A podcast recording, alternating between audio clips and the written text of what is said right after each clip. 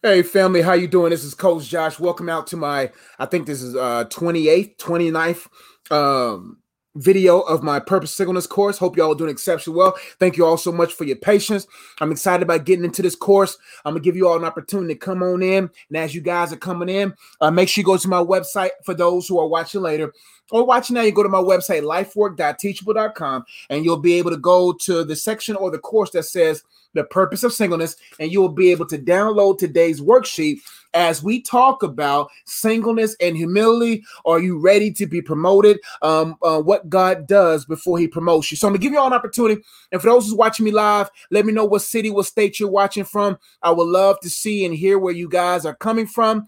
And I'm going to go ahead and kind of share some links out there to everyone that's watching. So give me one second as I share some links. Um, Here we go. Let me share some links out real quick. Um, but let me know where you're watching from. And for those who's watching me later or listen later, whether on Google Play or Apple Podcasts, want to say thank you all so much for listening, for watching. It's an honor to have you all a part of my community here online. And uh, for those who's watching me live and everyone who's subscribed, I just want to say thank you so much for being a part of my online community. For those who's watching for the very first time, you're like, hey, man, I like the way this guy's uh, vibing. I like the way he's um, um, delivering God's word and really helping me make sense of my life. After watching this video, you feel like you want to be a part of this community, go ahead and subscribe. We'll love to have you a part of our online community here. Now, give me one second as I share some videos out and get it to all the audience here. Uh, let's see here. Hope you all's week has been good.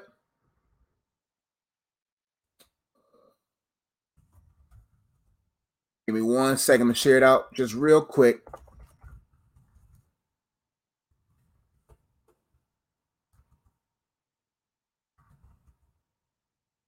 All right, we're almost there.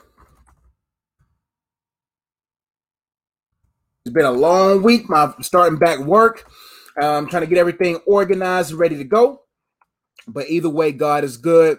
It's an honor to serve um, the young people uh, at the elementary school that I work at. So I've been trying to get everything balanced. So thank you all so much for your patience. All right, I think we're ready to go. All right. All right, let's get to the chat box, see who's here. Let me know where you all are watching from. Oh, wow, everybody's here now. All right, let's see here. Who we got here? Uh, hey, Chelsea, Lucinda Diggs. Um, all those who are asking questions right now, uh, feel free to go ahead and just save your questions. We'll get there real shortly after I kind of give the word of God and give some points about singleness and humility and preparing ourselves for promotion. Um, just give us, give me an opportunity. We'll go ahead and answer questions a little bit later. Let's see who's all here. Uh, K- uh, Kara from Baltimore, Columbia, Columbia, South Carolina's in the building. Uh, Joanne McCoy, what's going on? Uh, Oregon's in the building. Deborah.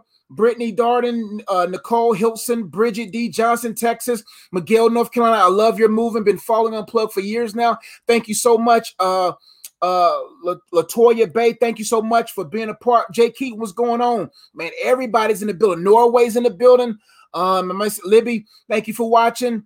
Uh, let's see. Aries, what's going on? All right, let's get right into it. Before we get into it, I wasn't able to wear my niece's shirt because I kind of wore it too much and it's in the wash. But I want to let you all know about a great opportunity um, to support my niece. My niece just started her own company, her own kind of ministry business. And uh, she has a t-shirt out there that I'm supporting her with. And I think it's a good cause. It's this t-shirt here. It's her Purpose shirt. Um, if you have an opportunity, the link would be um, in the description box below. And for those who's watching right now, I'll go ahead and post that link now. But you can be able to support uh, this my, my niece's great movement uh, that she got going on. I just want to make sure she knows that she's supported, loved, and, pr- and proud of. So make sure you go to the description box below. I'll go ahead and post the link right now in the website for those in the chat box so that you'll be able to support her. And her goal and mission in life is to help orphans and build orphanages. So this is the beginning steps towards her purpose. And I told her that I will do my part um, to help her out. And so I just posted a link in the chat box there. And for those who's watching later, um, that link will be available in the description box below. I'll go ahead and post the, the picture again. It's her Purpose shirt. It's uh, basically, basically having you think about, are you pursuing God's purpose for your life now? So make sure y'all check that out. Uh, and I'm proud of you, Michaela, and we support you. Now let's get right into our notes.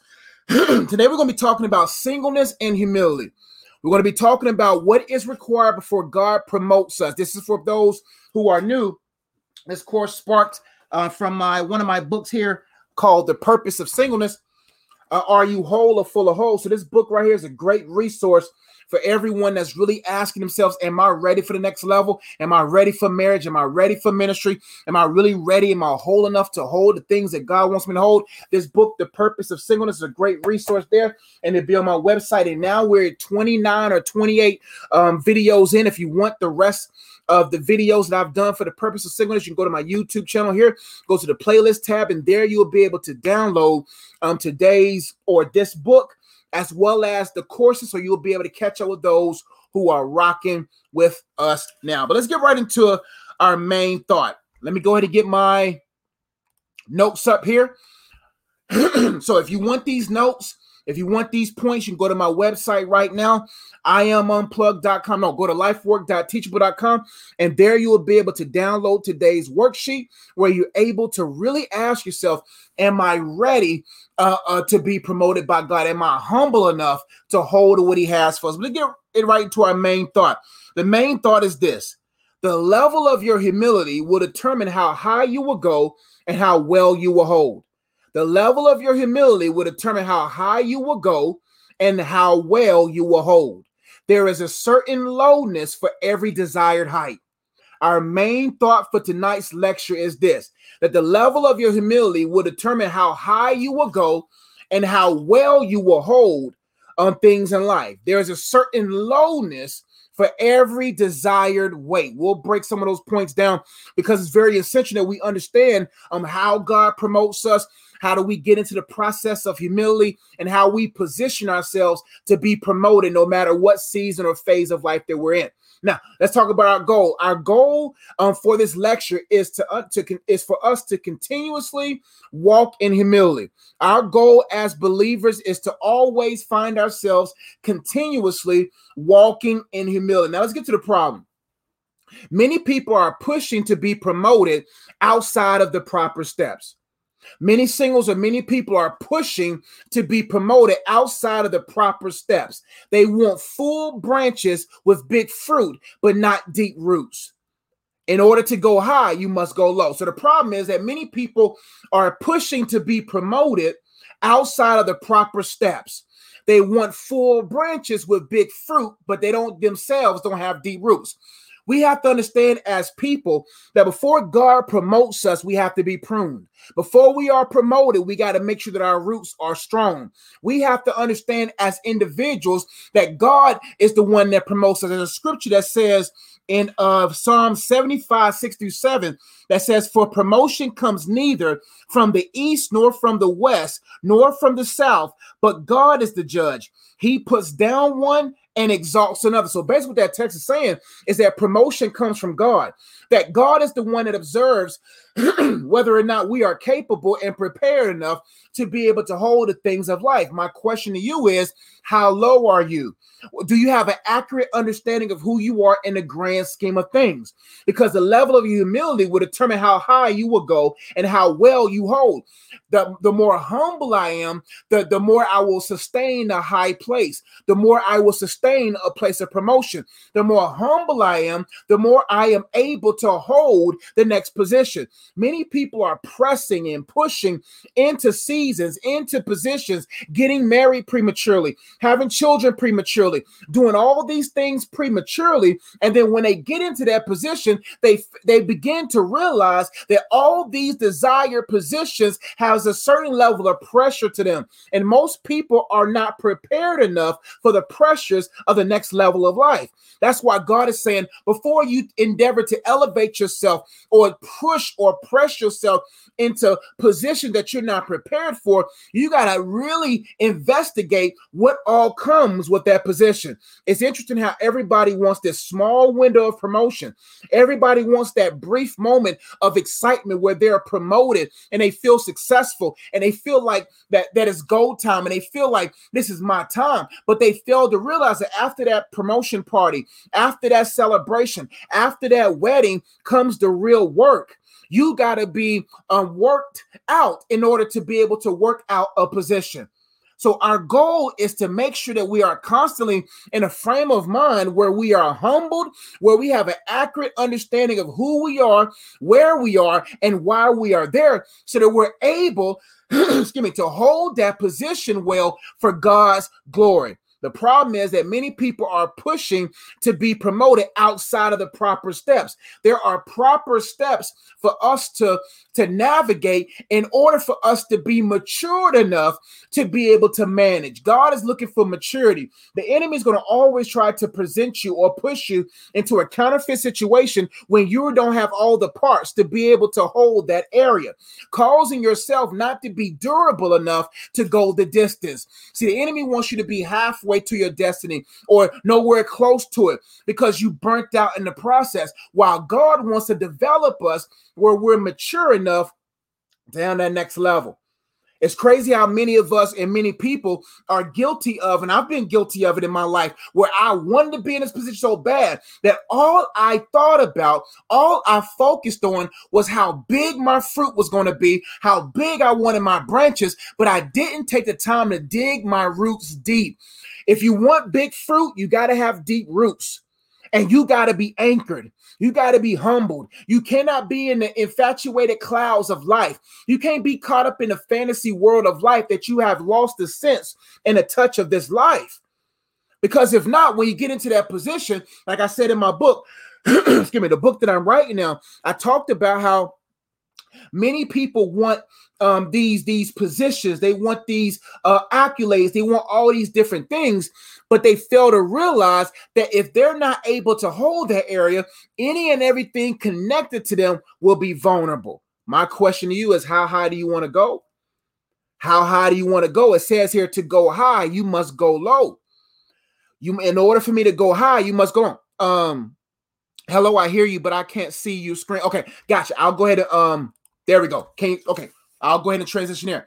But it says that to go high, you must go low. And if we go to our main thought, it says there is a certain lowness for every desired height. That if I desire marriage, if you desire marriage, if you desire ministry success, if you desire career success, however high you want to go, there's a desired, lo- there's a lowness you must achieve in order to obtain that highness. That if I want to be Uh, I'm successful. The word of God says, to whom much is given, much is required. So if I'm, if I want to be given much, much must be required out of me, which means the higher that I want my life, the lower on my knees I must go, the more humble I must be, because in order for me to serve the people at this level, to serve a wife, to serve children, for ladies, for you to serve a husband and serve your children, to serve a congregation, to serve a company, because the higher you go, the more humble humble you must be to in order to uh, accurately and, and usefully be of service to those at that level. See, the higher you go as singleness, all you got to worry about is you. Typically, all you got to worry about is you, your responsibility, whether at home or at work. But if you want to go to the next level of marriage, you got to say, am I ready to serve a wife? Am I ready to serve a husband? Am I ready to serve children? Or am I still a boy? Am I still a girl? No matter how high you go, if I want to start a ministry, then you got to go even lower. It, you got to go lower than just a layman or a laywoman. If you want to be a pastor or preacher or in a five-fold ministry, if you want to start a business, you You gotta go low to the to the level of height that you want to go in life. The lower you gotta go to serve the people at that level, because we're supposed to be servant leaders. We're supposed to be people that says, "I'm gonna humble myself so that I can be of use to those that are around me." Let's keep going. Next point. Let's get some definitions real quickly. Let's get some definitions. It says here, we're going to define, uh, we're going to define, um, we'll get some definition a little bit later. I, I guess I didn't have that uh, sheet up there. But let's define humility and let's define pride. It's very important for us to understand definitions of these words so that we can really see where we are in life. Let's look at the word humility. Humility, by definition, is an accurate view of one's own importance. Humility, by definition, is an accurate view of one's own importance. It is also freedom from pride and arrogance. Humility, by definition, is an accurate view of one's own importance. meaning that I have God's view of how I should view my life. I have an accurate view of my life, meaning that I see myself in light of how God sees me. Being humble doesn't mean uh, uh, to be used or to be abused. Humble says, I completely understand my, my life in the grand scheme of things. I fully understand who I am, where I am, and whose I am. Many people have an inaccurate view of their own importance. Some people don't even see themselves as important, or people see themselves overly important.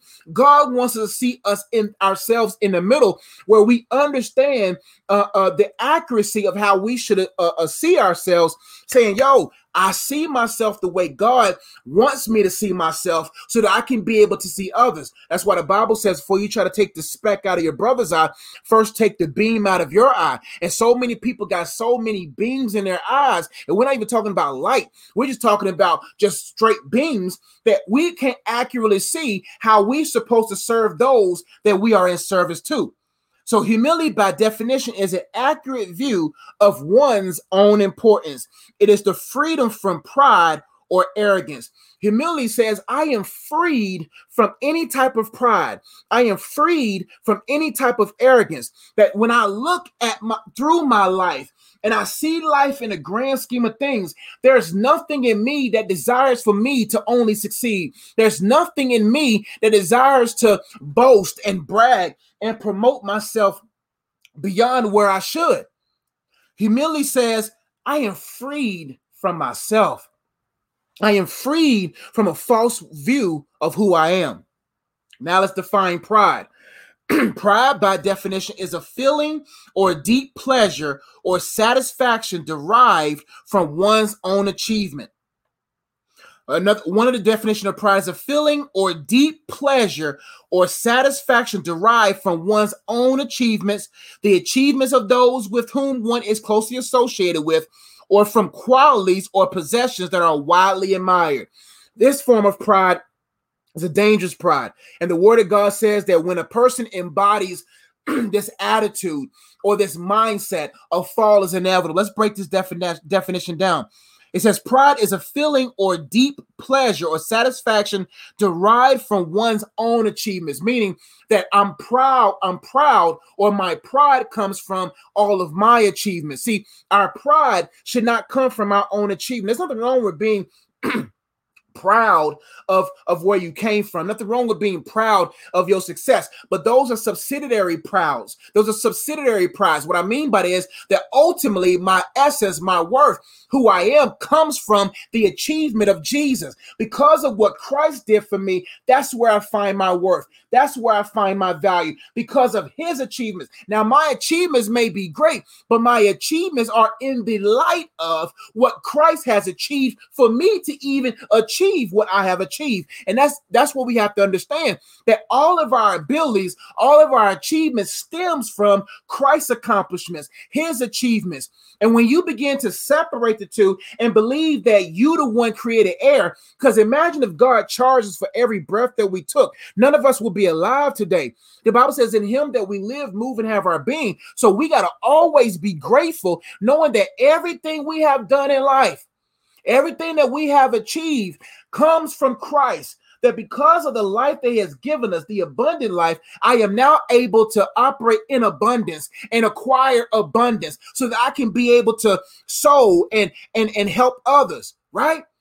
So we have to understand as people that, that, that Christ achieved for us to achieve so that people can receive Christ.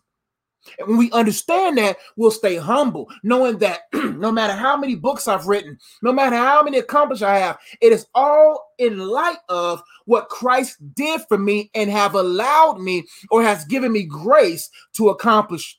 Anytime you get so solely focused on your achievements and you, you focus so much on that, then you will walk in arrogance, you'll walk in pride, and God himself won't be the sole person of promotion.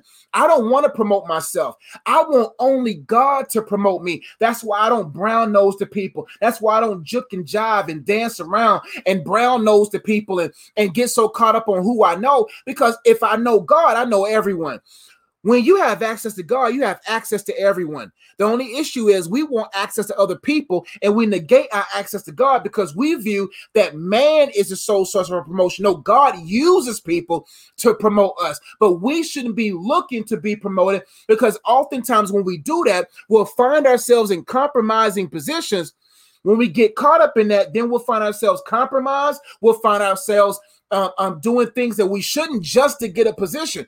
But if you know for a fact, hey, I only want to be promoted by God, then you are resting him. You want stress for a position, you are resting your position. See, let's break that down. So many people are stressing for a position. They're stressing. When am I going to get married? When am I going to get a raise? When am I going to get promoted? They're stressing about it versus resting in their first position as a son or daughter of God. When I rest in my position in him, I don't have to worry about when I'm going to be promoted. I know that when God needs for me to be wherever he wants me to be, he'll, he'll find me. That's why I tell people, don't work for moment. Don't look for moments. Let those moments look for you. And when you look to the hills from which cometh your help, and you look to God, things will look for you. The moment you begin to look away from God, things run from you. But when you look to God and you focus on God and you grow in the things of God and you fall in love with God, and you, I mean, you grow in love with God and you embrace who he is, those things will find you at their predestined set time. And that's the beauty about life. God wants us to rest because everything has been settled. And when we understand that, we'll say, I don't want no position God doesn't see for me to have. That's why I don't have to worry about who I know and if they know me. When I walk into a room, I don't care who's famous, whoever that. I'm a child of God. I don't care what you have accomplished in this world. I know in who I am in association with. So I don't sit there and be like, oh, there goes such and such, and let me get close to them. No, I'm already close to God. I'm an ambassador of God. And, and and whoever God wants you to know, it don't matter where they are, who they are, they will come looking for you. Let's keep going. It also says, a feeling or deep pleasure or satisfaction derived from one's own achievements, or number two, the achievements of those with whom one is closely associated with. Some people's pride comes in their associations. Well, look who I'm cool with. Look who my friends are. Look who I work for. I work for this company. That stuff is sinking sand. That thing that you're building your essence on is shaky, because people are, are, are fake. One day they with you, the next day they're not. So we can't get so caught up on who we know and look at what they have accomplished. And if I could just get up under them, I would be successful. No, God is saying all that stuff is shaky. All that stuff, man, if you build your life on that, man, you'll fall through. God is saying, man, you know me. I am immutable. I'm the same yesterday, today, and forever. Build your life on me. Go through the sand. Find the rock. Lay your foundation on Christ and build with precious gold and stones. Build on me, because it's pointless to be rich here on earth and then be bankrupt in heaven. The Bible says, don't lay up yourself treasures on earth where, where moth and rust can destroy, or where thieves can break in and steal. He says, think humbly, think smart, think wisely. Lay up for yourselves treasures where none of those things can touch. It's better to invest where you will be eternally. It's never wise to invest in a place where you're only going to be temporarily. And a person who is humble understands who they are in a grand scheme of things and their position as an ambassador on behalf of the kingdom that they will be held responsible for or held accountable to. It also says a person has pride or from qualities or possessions that are widely admired, meaning people's pride is in their possessions, their pride is in their money, their pride is in their job, their pride is in things that are widely admired. So what happens is they buy the car, they buy the house just to get this and just to position themselves to look apart externally that they are not internally. You can buy all the things as a man, fellas. You can buy all the things that makes you look like a provider. You can provide for a home. You can listen, you can provide for a house, but can you provide for a home? There's a difference. Being providing for a house is paying the mortgage, paying the bills, but can you provide for the home? Are you a priest over that home? Are you are you uh, uh, are you a shepherd over that home? Are you tending your flock? Are you tending your home? You can have all the external forms of provision that is widely admired, and you may have a lot of women's eyes on you, but a real woman ain't going to be in, uh, intrigued by that. Don't get me wrong. You got to be a provider financially, but you got to be able to provide for a home mentally, emotionally, physically, spiritually, and financially. And if you don't, if you're not prepared to do that, you got to stay humble, because so many people get caught up. Well, look at my house, look at my cars, look what I'm able to provide. That's cool, but that's one one third of provision. You got to ask yourself, am I ready for that position? If not, I got to humble myself. Now let's talk about the other side of pride, which is a good kind of pride. Now, it's not a bad pride, but we have to make sure that our pride, all these other things are in light of, of, of our proudness and our pride in God. It says, pride by definition is a confidence and self-respect as expressed by members of a group, typically one that has been socially marginalized on the basis of their shared identity, culture, and experience. But this right here can be an issue as well.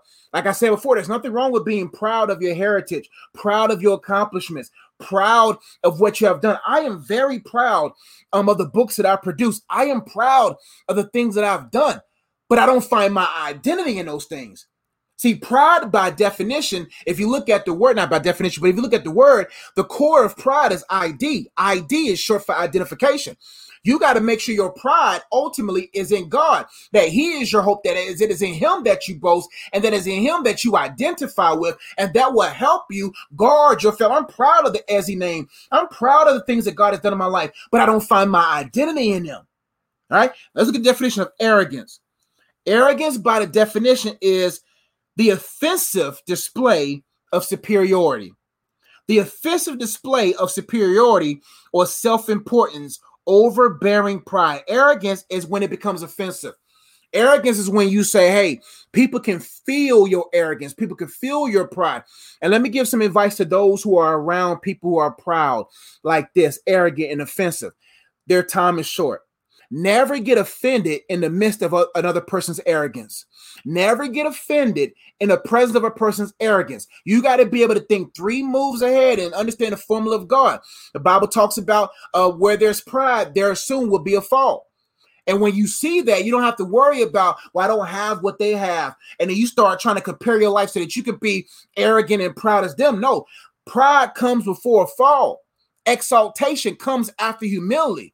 That's the word of God. Now, let's get some more definitions or some more points. Let me know if y'all learning something. Excuse me, y'all. There are two ways to be humbled in life. There are two ways to be humbled in life. Okay? There's only two ways to be humbled or to be humbled in life. Number one, you either humble yourself through observation and order, or God and life will humble you due to unnecessary experiences, unnecessary expectations. Let's break that down. Our goal in life is to take the initiative in humbling ourselves. We should be the people that says, you know what, God, how should I see myself? How should I live? How do you see me, God? And I'm going to humble myself in accordance. Humility says, you know what, I'm going to learn from observation, and then from my observation, put my life in order. The Bible says he does things, and God said he does things in decency and in order. I'll, it's best to learn from the classroom of observation than from the classroom of experience. It is very important for us to say, you know what? I'm going to watch how I should move. I'm going to learn, consider the ant, consider the fool. I'm going to consider these different things that Proverbs gave us clues on. I'm going to consider them so I can see how I should order my life. Those who, through observations, put their life in order and live their life in accordance are people who walk in humility and know how to navigate life. But those who will be humbled, they're humbled by God and life. I don't want to be humbled by God. Neither should you. You should want to be humbled by God. You should want to be humbled by life, because usually when a person is living life through uh, uh, unnecessary experiences that were birthed from unnecessary expectations, then that person will begin to find themselves with a lot of regret. I'd rather humble myself and still have joy, still have peace, still have focus, still have confidence, still have faith, than to be humbled and then have to go through embarrassment. You see what I'm saying? How many people are arrogant now, but in, embarrassment is inevitable, that they will be embarrassed, right? And so what we have to understand is, is that we have the opportunity to submit ourselves to God, humble ourselves, trust in his timing, see life how life is supposed to be seen, so that when he exalts us, we will stay there long. See, pride is when you put yourself in position. Humility is when God puts you in position. So there's two types of levels, two types of ways of being humble, I mean, being exalted. Either you exalt yourself and you there temporarily, or you go low and let God lift you up, and you will be there for a long period of time. That's how we're supposed to be. God, hide me. I love the scripture here that says in James chapter four, verse six, it says, but he gives more grace. Uh, therefore, it says, God opposes the proud, but gives grace to the humble. That's powerful. God opposed the proud because by default, that person is saying blasphemy before God. I have no need of you. I am like, in God's sight, we're nothing but a molecule. We're that small in the grand scheme of God's essence. And most people think their little old selves is something significant without God. When God is like, if I shut off the air, you, my friend, won't be able to breathe to be able to make that money that you're making. But when we understand that, that he gives more grace to the humble, that God says, if you got a humble heart and you trust me, when you make mistakes, I will cover you. When you, when you're learning through life, I will cover you. I will give you more grace in that ministry, more grace in that business. I will give you more grace in that area because your heart is humble. We're not sitting there saying that this person is saying, okay, I'm going to act like I have a humble heart so God can give me grace to sin. No, we're saying God will cover you because he knows your heart. God will cover you because he knows that in, deep down inside you truly love God, but you're learning. It says God opposed the proud, but gives grace to the humble. It says, submit yourselves, therefore, to God. Resist the devil and he will flee from you. Right? I love that. Let me make sure I find that scripture real quick. Uh, in due season, he'll exalt you. Let me find that scripture real quick so we can really, um, really break down the word of God in this area. Let me see if I can find it right quick. Under the mighty hand of God. Let me see if I can find it. Let me give me one second. Here we go. That is in First Peter five six. Let me find. All right. We're going to break down some word real quick. Uh Give me one second, y'all. And thank y'all so much for watching. I really appreciate it.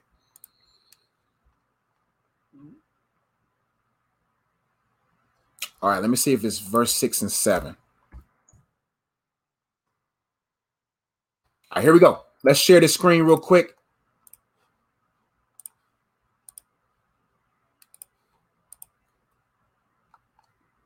All right, let's break down this text real quick. This is the one I was really looking for. It says in First Peter five, six through seven, it says, humble yourselves, therefore, under the mighty hand of God, so that at the proper time he may exalt you, casting all your anxieties on him because he cares for you. I love the scripture right here because it's very important. It says, humble yourselves. It doesn't say, God, humble me. No, you don't want that. You don't want that. It says, humble yourselves, therefore, under the mighty hand of God. See, the same hand that we submit ourselves under is the same hand that will switch positions and exalt us. So many of us do not understand how God is hiding you. God is literally hiding you. He's saying, humble yourselves under my hand. He's saying, man, do you recognize that I'm hiding you? Do you recognize that I'm protecting you? That that that God, that a wise person says, God, where's your hand at? I'm gonna humble myself wherever your hand is for me to work. God will humble. God wants us to say, I'm gonna find your hand, God, and I'm gonna humble myself under that. Because I know that you are the God of time. You know when it's the right time, the proper time to exalt me. But so many people are fighting against God's fingers, trying to get up out of there. And, and when you get up out of there, you find yourself unprotected, uncovered. But we as people got to say, I'm going to humble myself under God's mighty hand. We think our hands are mighty because you made some stuff. Okay, that's cute. But you ain't made no world. You ain't make no, no, no, no, no uh, uh, uh, human. So who are you in the grand scheme of things? Our hands, our might is only mighty through who God is. So we got to humble ourselves, therefore, under the mighty hand of God, so that at the proper time, do you understand there's a proper time for your exaltation, a proper time for your promotion? Because God wants to prepare you for that promotion. Like God wants to prepare you. God, listen, if you really want to work on behalf of the kingdom of God, God ain't going to exalt you because he knows the damaging effects when people exalt themselves and speak on behalf of a God that they act like they know but don't truly know. And then it causes a, a, a damage in the minds of others because you fell from that position. And be and be be on the lookout, ladies and gentlemen. There's going to be a lot of strong men and women of God, women of quote unquote of God is going to fall. Because God rathers for those people to be falling from their positions. Watch out for that. It's coming.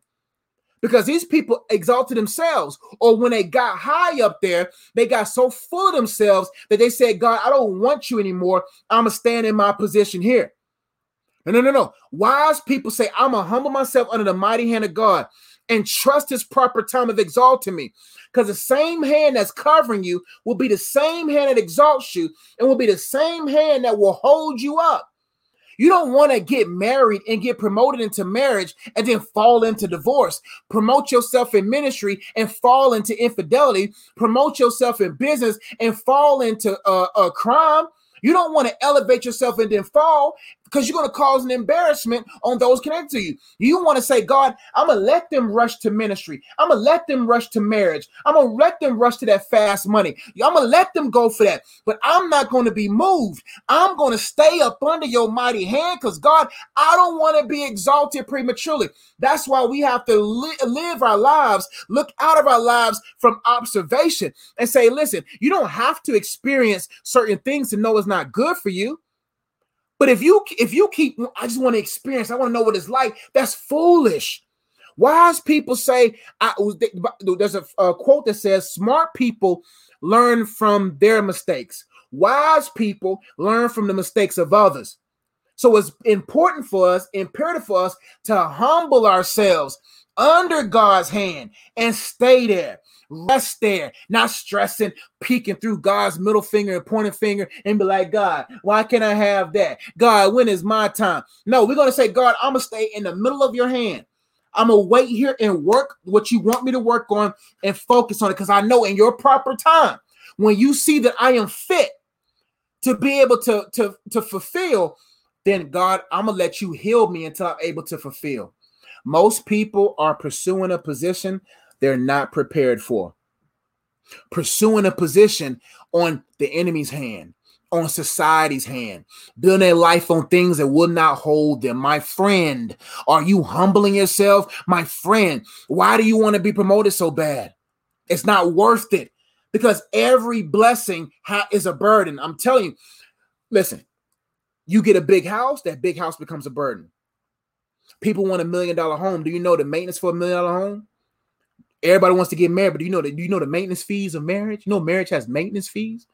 Like, like you you gotta you gotta die to yourself, fellas. Do you not know that when you get married, there's maintenance fees? Maintenance fees is I gotta make sure that this home is good. I gotta make sure that my countenance of my wife is always glowing. I gotta make sure that I'm in position financially to make sure that my kids won't have to worry about wanting. I gotta make there's maintenance. You just can't get, oh, I just want to have this position and then and then scream and of, of excitement that I've got. You know, there's maintenance, my friend. Like, like you got to die to yourself daily in marriage. You got to die to yourself daily in ministry. You got to you got to be disciplined with your money. You got to be a, a servant leader in every management position. Every blessing has a weight. You have to equal the weight of the blessing that you desire. Do you equal the weight of marriage? Does the glory, is the glory of God in such a way in you that when you get married, things are not tilting? Because now your wife is heavier than you. Your husband's heavier than you and the things of God and the thing is tilted. You want to be and say, God, if I don't equal it in weight, I'll wait. If I do not equal in weight, the weight that I need to be for the weight of marriage, the weight I need to be to balance out ministry, I'll wait. Because if I don't equal the weight, I'll, I'll, I'll, I'll, I'll, if I don't equal the weight, I'll wait on your timing, God, because I don't want things to tilt. I don't want to be, I don't want to be so out of balance that my kids slide off into compromising lifestyles. The, uh, things uh, slide off because, because I don't equal the weight and where there's balance. Balance is key in life, my friend. It's better to wait until you get your weight up than to jump on something that's lighter than you or heavier than you, that either you fling the thing or the thing flings you. Let's keep going. Let's get some more definitions. Real, uh, let's get some more points. Let me just get my screen back. All right, here we go. And thank y'all so much for watching. I ain't even bring myself no water. I'm off, but I'm good. God's got me. We're going to make it through. I say there's two ways to be humbled. You either humble yourself through observation or order, or God or life will humble you uh, due to unnecessary experiences, unnecessary uh, expectations. Now, humility is a perspective. It is a way of life. Humility is a perspective. It is a way of life. In order to truly be, to walk in humility, you got to have the right type of mind that says, I see things clearer now. Wow, like for me, man, I can only speak for myself. Like I, I'm able to walk in humility when it comes to ministry, and I'm so glad God hid me for a long period of time. I've been doing ministry for twelve years, man. I've been doing this since two thousand seven or two thousand eight, right? And so I've been doing this for a long time, and I used to be like, God, I want to be exalted. I want to be big like them. I want to be successful. I'm so glad, because your boy was arrogant on the low. Your boy was full of pride. I, all I cared about was proving to these haters, people who picked on me and talked about me. I wanted to prove to them that I'm that I am the dopest speaker, that I'm the greatest motivator of all time, that I'm that I'm the best preacher since Christ. I had that mentality.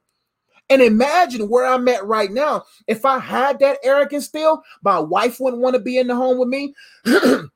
Nobody want to be around, because all I care about is making my name great. So all that time I was fighting with God to promote me. I'm so glad through his mercy and love that he hid me. I'm so glad that he said, Josh, you don't really want this. Because if you, if I got that position with that porn addiction, if I got that position with that frame of mind, if I got that position, then I will plummet in, a, in front of a million eyes. It is better to fall where only your accountability sees your fall than to put yourself so high and fall in front of millions. Excuse me.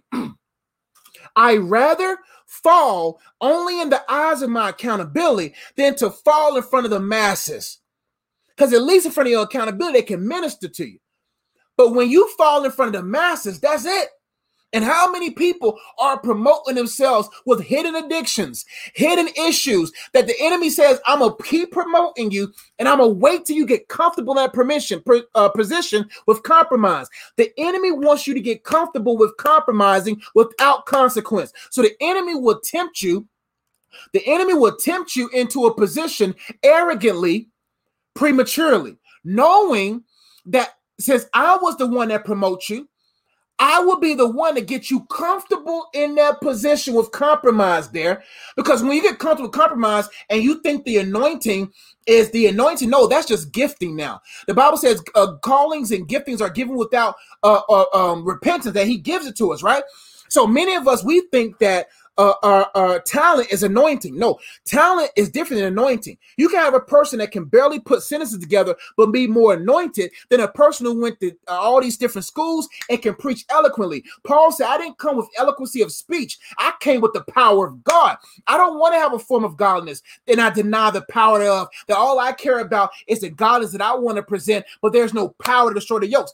If you truly want to know if a man or woman of God is who they are, see how many yokes are by their side that they snatched off the necks of God's people. See the people around them. Are they walking in compromise, or they, are they walking towards the prize of the high calling? That's what you got to look for. But so many people, they don't know that, oh, I'm anointed. God is still with me. But you're just talented now. God's hand has been off of you. It's, I heard someone say that God will keep you, God will fire you and let you keep working. Keep on doing what you're doing. I'm not with you no more. Do you know Saul was king years after God was no longer with him? that he was king when God already had his replacement. God went looking for David, kept Saul as king so that Saul can keep David's seat warm. Woo. Are you a seat warmer because you compromised and now God has already found your uh, the person up under you to take your position, and now you got to watch them do what you did better? I don't want to be a person that God used to be with. I want God with, I want God to always be with me. I don't I don't want to get so caught up in my talents and all I have is eloquence of speech but no power. And that's how so many people are. They get so comfortable in compromise, and then when the enemy snatches the rug from up under them, they fall, and that fall is bad. I rather, I rather see if I'm on my knees and I fall over, it ain't that much, it ain't that painful. When I'm on my knees and I fall over to the left, I, it ain't no pain, all right, because I'm on my knees. But when I start standing and I start climbing and I start standing on high positions, when that wind blows, how hard that fall is. You see what I'm saying? I'd rather be low so that if anything happens, I'm low, than to be high and I fall and I and, and, and everybody sees me as who's the egg guy? Who's the egg? Uh, Mister Eggman? What's the Eggman? Uh, Humpty Dumpty sat on the wall. Humpty Dumpty had a great fall. All the king horsemen, all the king men couldn't put Humpty together together again. I'd rather be put together of the right materials so that I'm unbreakable because of God than to be, I built myself, I put myself up here.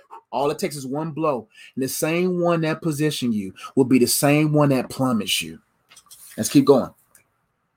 Humility is a perspective. It is a way of life. It's a way of life that I'm always looking. The Bible says, take the lowest seat in the room. It is better for you to be in a low seat and ask to come to a better seat than to go to a better seat and ask to come from the better seat. I don't want to be a guy.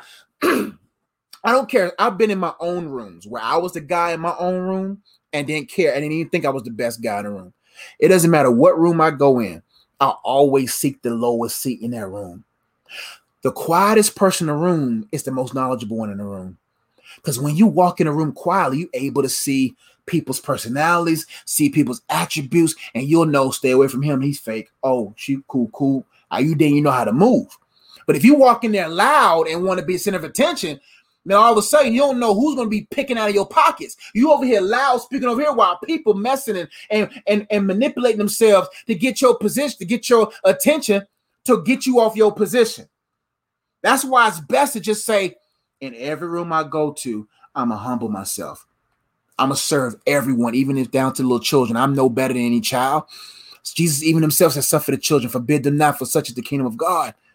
We got to stay humble in our own eyes. We got to stay little in our own eyes. Let's keep going.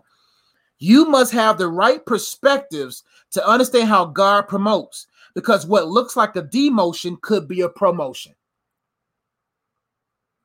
You, in order to really understand promotion, you gotta have the right perspective. The Bible says, count it all joy when you meet various trials, when you meet trials of various kinds. Knowing that the testing of your faith produces patience. And when patience has had our perfect work, you will be complete, whole, lacking in nothing. That's important. That what looks like a demotion, like, man, I'm being demoted. Man, God, I had this great job and now I'm out. A lot of people in this pandemic appreciate God's demotion because you had a great position and they foreload those people, but God got you out of that job, put you in a position you make. Yeah, you made half the money, but you got money now. What looks like you being demoted is actually you being promoted. When God begins to demote you from certain levels of association, certain levels of friendships, demoting you and you like, wow, this is embarrassing, God. No, pruning is never embarrassing. I don't mind being pruned, because I know what pruning does. Pruning ensures that I bear better fruit. So we got to have the right perspective, humility, so that when someone says things or does things, you're not moved because you understand that it looks like to y'all I'm being demoted, but to God I'm being promoted. And that's why it's important to have the right perspective of humbling yourselves, seeing things how God sees them, because what God could be doing in your life right now is hiding you. I'm bringing you down, man. I remember when I had two job offers. Right now, I could have, if I would have said, I'm going to keep my Y job and not go to the school that I'm at now, during this whole pandemic, I still have my job, while people in the Y M C A don't have their jobs. So God will protect you five years out of a pandemic.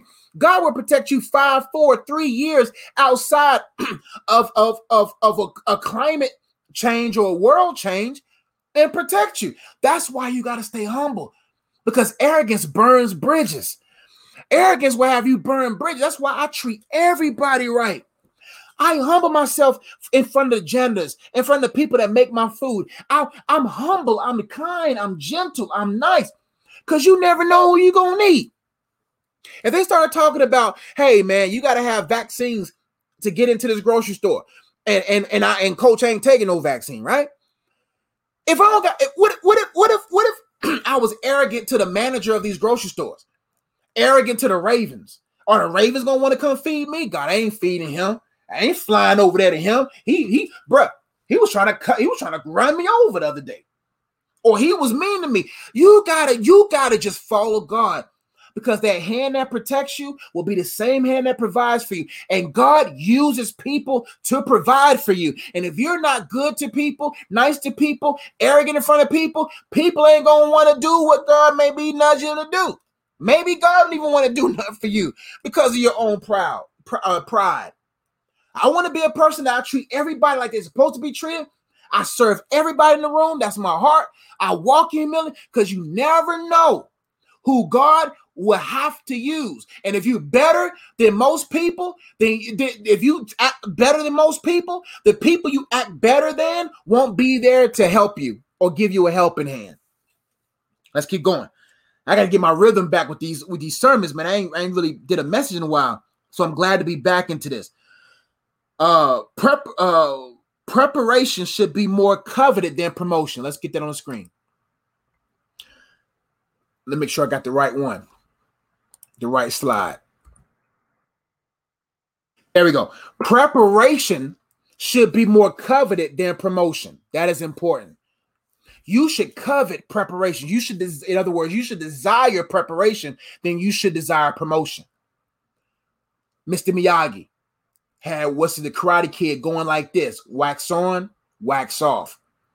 The Karate Kid was like, why am I doing, why am I waxing these cars? Why am I doing this? He didn't know that muscle memory comes from preparation. That while you're doing this over and over again, preparing yourself, uh, building yourself, developing yourself, that when it comes to warfare, you know how to block the enemy. My niece be trying to fight me all the time, right? And when she be throwing punches, I be boom, boom. Because I know I did boxing before. So I already know. Not necessarily boxing, but I know how to block and I know how to do different things because of repetition. But if people trying to be promoted to a certain position but don't know how to fight, you're going to get hit in the mouth. You got to prepare yourself. Because do you think, let me tell you something. Let me tell you something. You think the devil of singleness is bad? Wait till you go to the new level of marriage. The devil against marriage is stronger than the devil against singleness. You think you think the devil against you aspiring to be in ministry is greater than the devil against actual ministers? That's different levels, different temptations, different tactics, different warfare at different levels. The enemy against singleness ain't really that strong as the, because marriage is more of an image of Christ in the church than your singleness. So if you don't understand that in your singleness, you'll go in the mirror, pop, pop, pop, pop, pop, getting knocked all over to and fro because you envied and desired bishops alone, but you didn't prepare yourself for it. You didn't humble yourself and realize, I respect my opponent. I respect the devil. I don't respect, now hear what I mean. I respect what he's capable of. I, I respect, because if you do not respect your opponent, you will be beat down by your opponent. Oh, why do you think they made a picture of the devil? Oh, he's just a little guy in a red suit with a, with, with little horns and a pinchfork. He ain't nothing. The greatest lie the devil told was that he doesn't exist. If he if he can make people believe that he doesn't exist, right? If he can make people believe he doesn't exist, then people won't be able to resist. Thank you, my brother Kenny. My brother Kenny's in the building. Hey, we Kenny knows. Kenny's in ministry. He knows. There's different. There's different. There's different. There's levels to this, man. And and people over here envy these positions, man, and they're not even ready for the resistance. So we have to understand, man, that, that, that we got to prepare on this level. Because people think that, oh, when God promotes me, marriage is going to be me twirling with my husband in lily fields, that marriage is going to be just, just uh, uh, peak ecstasy of sex all the time with my wife. Bruh, it's not going to be like that. Marriage is war. If a thousand could put, if a, if one could put a thousand to flight, two could put ten thousand to flight. So the devil is saying, y'all two could put eleven thousand to flight. So I'm going to fight that marriage. I'm going to fight you in your singleness to make, I'm going to get you comfortable, anxious, stressed out in your singleness. And I want you to desire marriage so that I can send eleven thousand to you because you ain't got no power to put in the flight. So we got to watch what we envying. We got to watch what we desiring. And we're not disciplined enough to be able to, to operate in dominion at that level. Listen, man, that's why you can't just promote yourself. You got to stay single, stay humble. Trust God in his proper time that he will elevate you because he knows, ooh, if only she knew, if only he knew. And God will let you go as a prodigal son. That prodigal son just knew, if I get all my inheritance, cool, whoop, whoop, and I go down to Vegas and do what I do, all of it gone like that. Listen, you got to respect your opponent. That don't mean you honor him. That don't mean you love him. I hate the devil, but I know what he's capable of. Therefore, I watch and pray lest I too fall into temptation. That's right, Libby. He's a crafty enemy. The Bible says, do not be ignorant of Satan's devices. Listen, the people say, oh, the devil's defeated. No, Christ defeated the devil. You know what I'm saying? We, we still got to defeat him. We got to, we, we're walking from victory. People think, oh, the devil defeated. Oh, but I see your defeat every single day of your life. I can look on your crime. I can look at you and you look, I can, I can predict your defeat. You know what I'm saying? So we have to say, you cannot be ignorant of Satan's devices. You got to know what he is capable of so that you'll know how to navigate. Let's get back to our notes. Humble people have a good handle. Humble people have a good handle. They have a good handle on life. They have a good handle on things because they're humbled mentally. They're humble. Next point. Being humble doesn't mean being handled. I don't, I don't want you. People think uh, arrogance is might. No, arrogance is really soft, right? Humility is strength. A humble person doesn't mean you're being handled by people. People, you, no, no, no, no, no. It's knowing how to handle yourself, knowing how to handle things, knowing how to handle your anointing, knowing how to handle your ministry, knowing how to handle your money, knowing how to handle your wife, knowing how to handle your husband, knowing how to handle. So I don't want people to think that being humble means I got to be weak. No, no, no, that's not being weak. Humble means I know to walk away from this. See, see, see, I know when I'm in a situation around people, that's why I don't go where I don't go around people who have nothing to lose. I, I stay away from those people. I used to go to this gym and play ball. I don't play. I don't go. I don't go back to that ball place. I don't, I don't go play ball over there no more because they don't got nothing to lose. Yeah, I don't want to. I don't want to be in a fight. I don't want to be in a situation or around or in a climate around a bunch of people who got nothing to lose. Okay, because they go they they're gonna want to make me want to punch them through the throat and then I lose my stuff. So I stay around people who got something to lose because then they're not gonna do nothing stupid because nobody in here wants to lose what they what they do. See what I'm saying? So what I'm saying is, what am I trying to say? Humility says, I'm going to stay away from certain areas, certain things, or I'm going to learn how to navigate certain things and use it for my success. Now let's get some more points. How to position yourself. How to position yourself to be humble. How to position yourself to be promoted by God. How do we as believers position ourselves to be promoted? I spelled the word humble. I spelled the word humble. H U M B L E. How to position yourself to be humble. It is important that we position ourselves for promotion. During this course, we talked about a lot of the problems of singleness, what happens. And now we're talking about the processes of singleness that put that positions you to be successful, not just in marriage. Like I always say, singleness is not less than marriage. Their own, their own equal and their, their own valuable in their own right. Marriage is not better than singleness. Singleness is not better than marriage. Uh, marriage is not lesser than singleness. Neither is singleness less than marriage. They own their own unique value and they must be engaged a certain kind of way, right? Now, how to position yourself to be promoted by God. I spelled the word humble. This is how you humble yourself and position yourself to be promoted by God. in his due timing. I don't want you to do these things and become um, idolize these concepts. No, these are some points you need to keep in mind, and to constantly and continuously walk in humility, position yourself so that when God sees in his proper timing, you're built up with the right stuff, the right perspective to keep a position. It's important to have the right mind, the Christ mind. It's important. It's important to have the right mindset where you know when to speak and know when not to speak, know when to move and how to move, know when to talk and when not to talk, when to and who and to what. It's important. And humility is a strategy tactic. Sometimes you humble yourself, even though you want to punch them in the throat. You humble yourself, right? Because you know, I gotta, I gotta make it home. I, I got, I got, I got things to do. Or you humble yourself to know that in me humbling myself to my niece and my nephews and serving them, over time it will benefit. You know, just, humility is a strategy, and you got to utilize it as such. Let's keep going. How to position yourself to be promoted by God. Humble H. Number one, the first H, you got to honor God. In order to continuously walk in humility and position yourself to be promoted by God, like we talked about earlier, you should never desire to be promoted by any and everything else but God. I only want to be promoted by God. If God ain't pr- behind this, I ain't getting behind this. Never get behind what God is not behind. So we have to understand that our mindset as believers is, I only want God to do the promotion. And if God only promotes based upon uh, his predestined time and our preparation, then we should do as such. But number one, I got to honor God. The Bible says, the fear of God is the beginning of wisdom, not the middle of wisdom, not the end of wisdom, the beginning. Your level of reverence for God, your level of honor towards God will determine your level of help towards God, right? Help with God.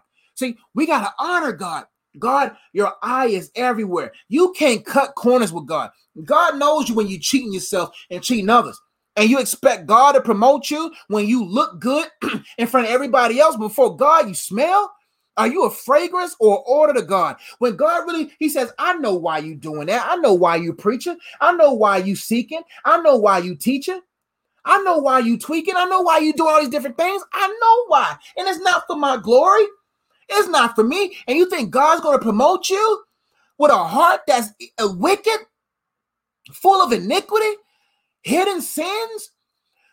You see what I'm saying? God ain't going to promote that. But when you are aware of God's omniscience and his love and his care and his goodness, humility is being able to recognize God's goodness. God, you too good for me to live like this. God, you too good for me to practice in this hidden sin. Or if I do make a mistake, God, help me to overcome this and, and achieve from this for your glory.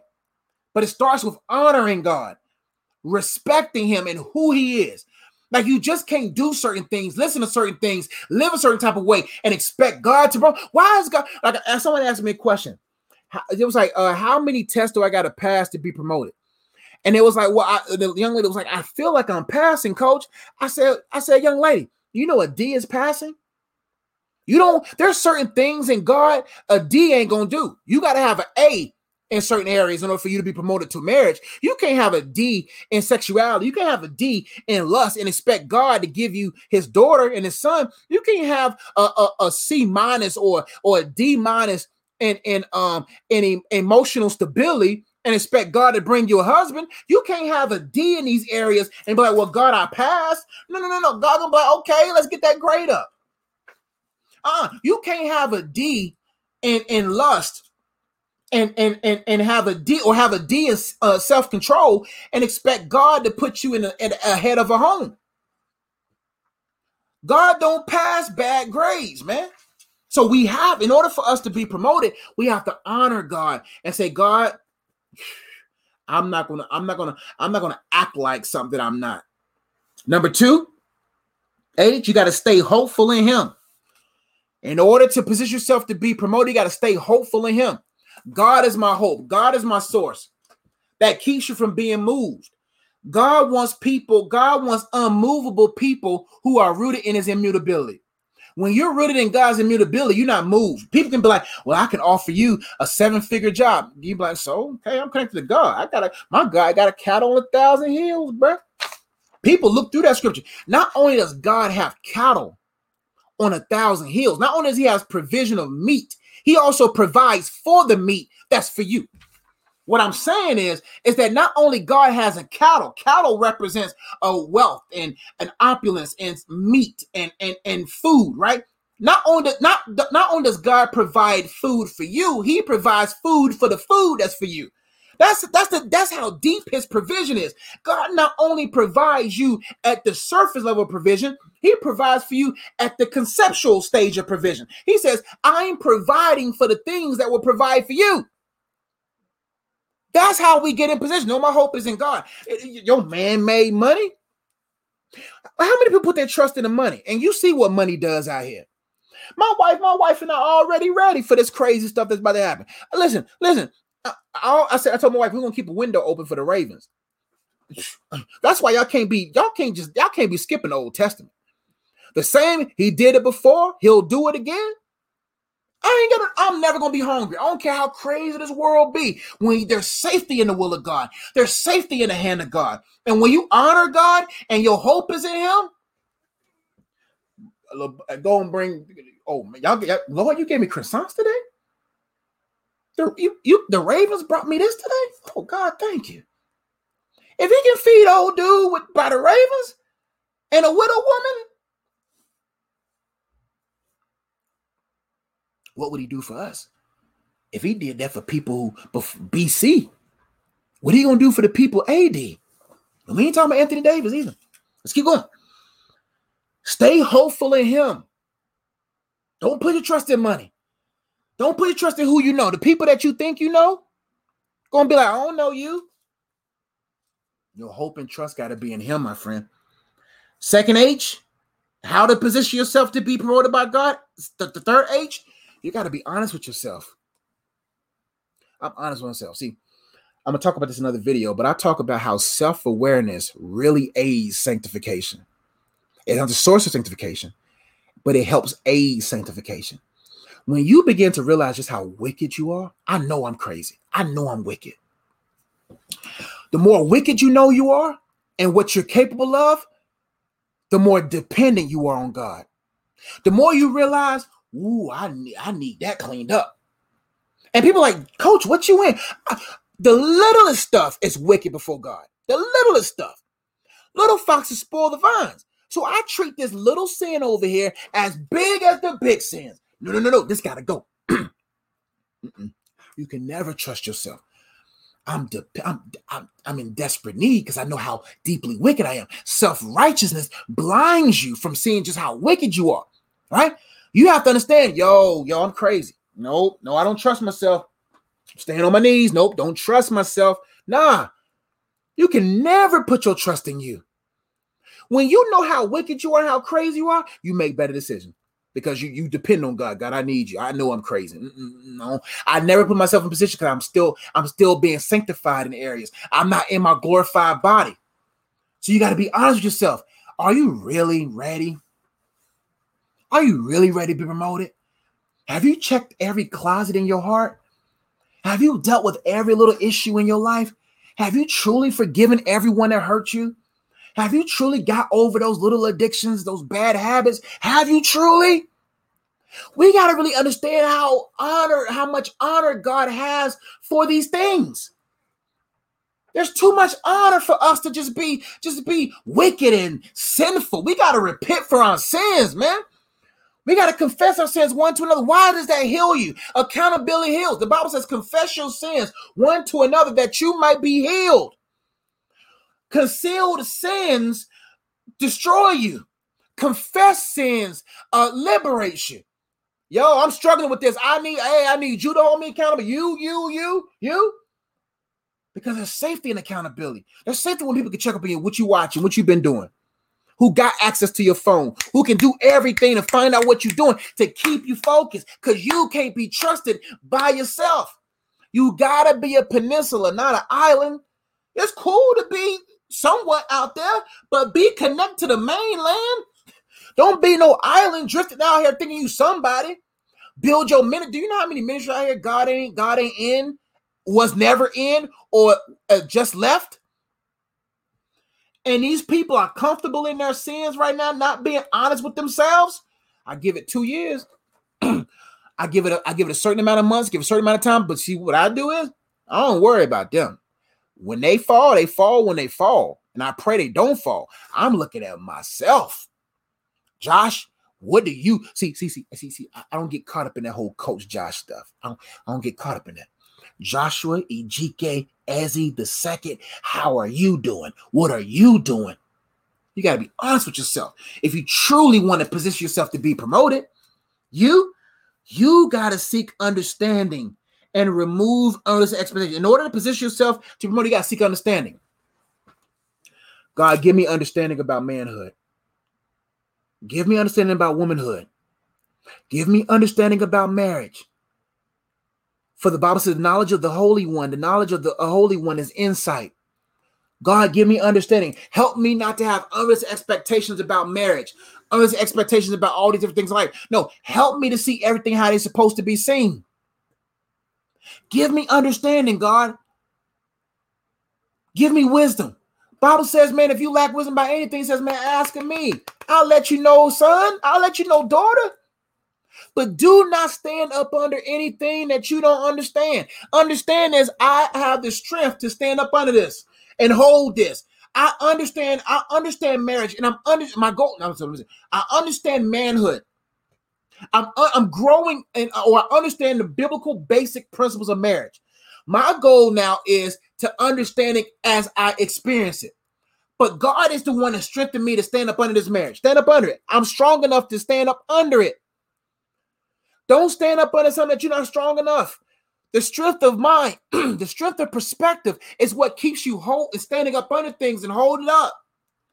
I got to hold my position up. Remember when the, uh, Moses had the two, two guys hold up his arms? We got to stay held up to hold this thing up. And, it, and in order for you to hold up things, you got to understand those things. Because perspective are pillars that keeps things held up. You got to seek understanding. No, no, no, no. Right now, because you can't wait to say I do to be like, I'm, I'm a wife. No, a wife is made before a wife is made. You see what I'm saying? A wife is made before a woman says I do. Before, like you, you, you, you, God makes you into a husband before you actually become a husband. God makes you into a wife before you actually are a wife. God makes you into a financial steward before you actually steward in big dollars. You see what I'm saying? You got to understand that God makes you into the thing before you actually put out there. Before any product is put out there before consumers, that product is tested. Because if that product is not tested and casualties happen, that company is going to be sued. Why would God put you out there knowing that you're going to add damage to the kingdom of God? God going to be like, no, nah, I'm going to test you. I'm going to prune you. I'm going to develop you so that when I put you out there, you will be a great image of me. Right? So you cannot count as strange when you get tested and pruned for the position that he wants you to hold. Let's keep going. M, how to position yourself to be promoted by God. M, stay mindful.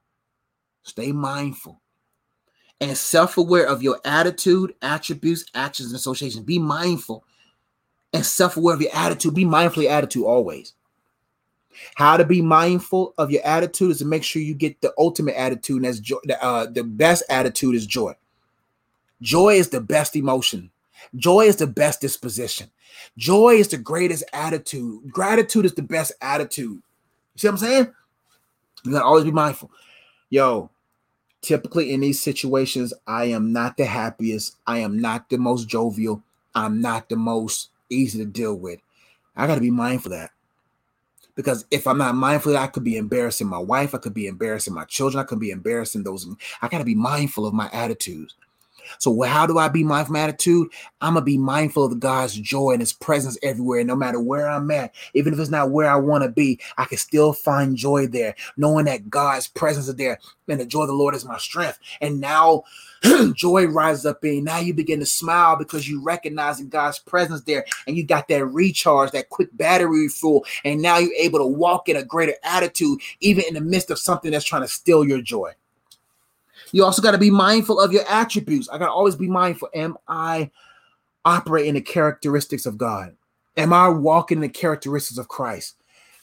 What are my attributes? I got to be mindful of my attitudes. I got to be mindful of my attributes wherever I'm at. How am I carrying myself? Because the way you carry yourself, somebody is watching how you carry yourself. That's why I love working at elementary school, because I know I, I'm always held accountable because I always got eyes. Because I'm the only, I'm for, for ninety percent of these kids, I'm the only male figure that they could trust and know. Right? So I can always carry myself a certain kind of way.